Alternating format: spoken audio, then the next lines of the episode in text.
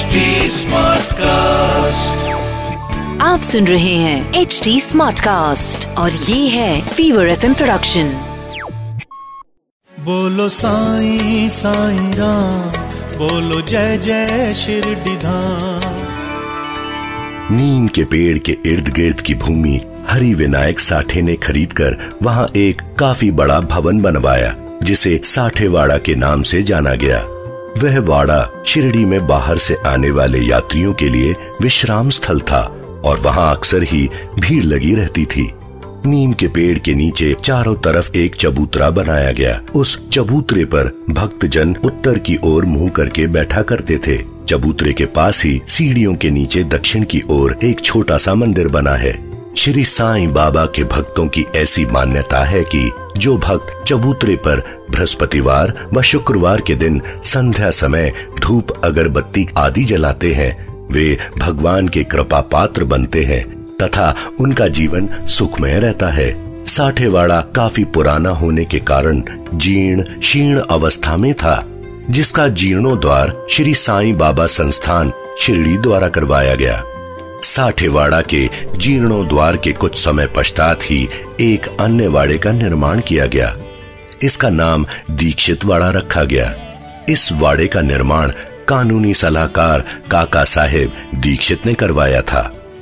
कहते हैं कि जब काका साहेब इंग्लैंड में थे, तब एक दुर्घटना में उनके पैर में चोट आई थी। काफ़ी उपचार करवाने के बाद भी उनके पैर की चोट ठीक नहीं हुई।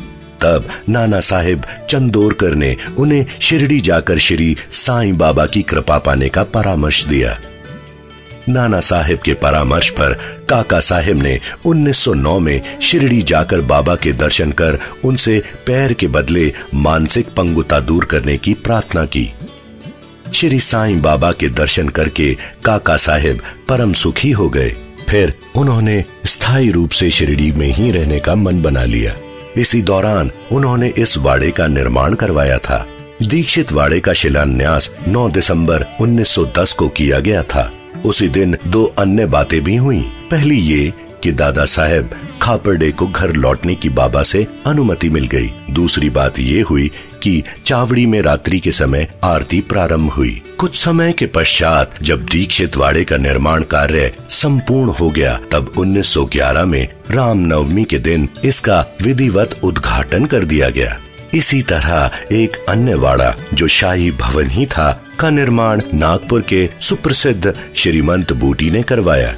इस भवन निर्माण में काफ़ी धन लगा था। इस वाड़े का निर्माण करवाकर बूटी ने अपनी धन संपदा को सार्थक माना। श्री साईं बाबा की समाधि इस स्थान पर है। इसीलिए यह वाड़ा समाधि मंदिर के नाम से जग विख्यात है।